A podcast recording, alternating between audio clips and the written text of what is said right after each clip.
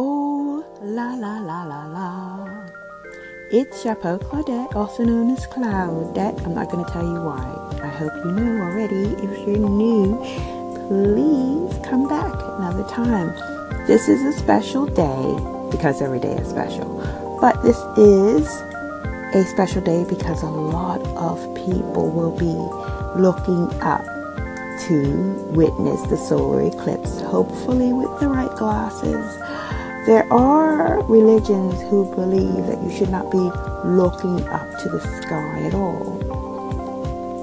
What matters is that you use the spelling of look up also in a mental way to keep looking up and being positive.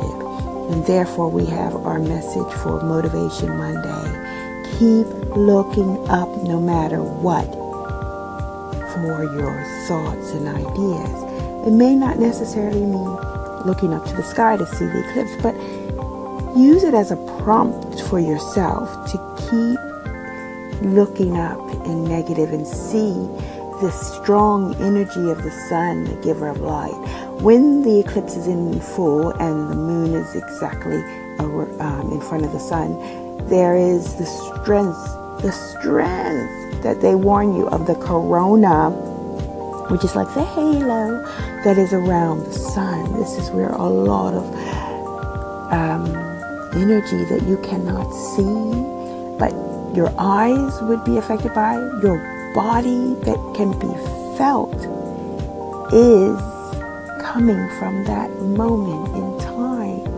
And therefore, it's an opportunity if you are conscious that that is happening you can put a spell on yourself to use this energy to put a halo, to start new, to shine and embrace the new moon and new beginning because every day is a day to start again.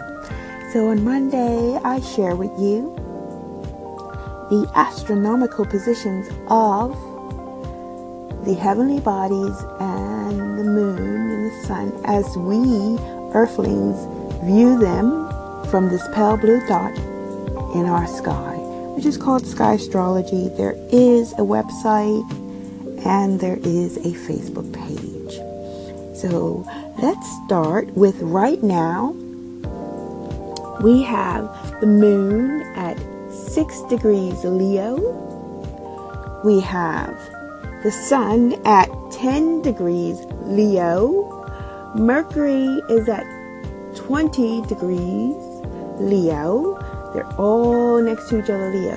Feels very busy. I will go backwards because at the beginning of Leo, there is the planet Mars is at 2 degrees. And we have Jupiter at Virgo at 26 degrees. Then we are coming around to the next constellation space, which is Libra. There's nothing there.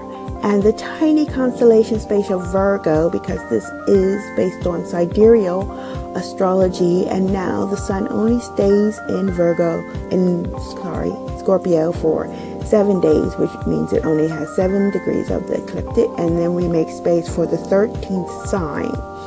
And Saturn is in the 13th sign if you look up from the earth and you know your constellations and you can see it.